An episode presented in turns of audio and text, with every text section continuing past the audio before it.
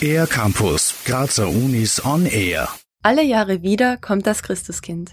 Was viele womöglich nicht wissen ist, dass mit dem Weihnachtsfest ursprünglich der Leidensgeschichte Christi und nicht seiner Geburt gedacht wurde. Denn dass Jesus von Nazareth am 25. Dezember geboren wurde, stimmt wohl eher nicht. Christian Wessely vom Institut für Fundamentaltheologie der Universität Graz.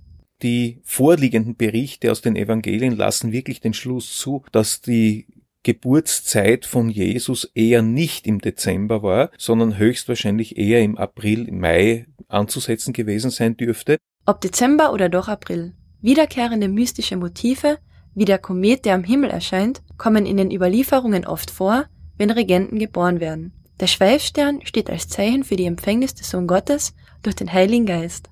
Astronomische Phänomene kann man wissenschaftlich belegen. Aber wie steht es um die anderen Elemente der Erzählung von Christi Geburt?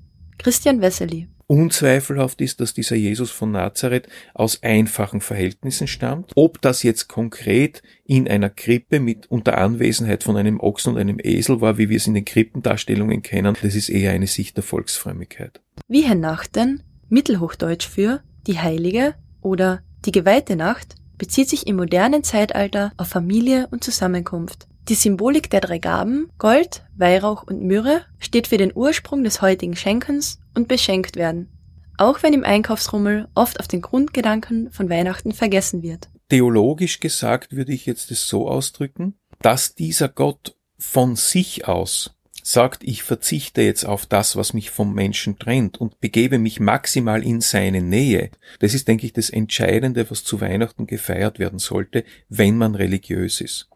Auch wenn sich Brauchtum und Feiern individuell gestaltet, das Christkind stattet hoffentlich allen einen Besuch ab. Christian Wesselis vorweihnachtliche Grüße. Abschließend möchte ich allen Hörerinnen und Hörern dieses Beitrages von Herzen frohe Weihnachten wünschen und dass man sich selbst wieder bewusst wird, dass die eigentliche Wertigkeit dieses Festes darin liegt, dass wir liebende und geliebte Wesen sind.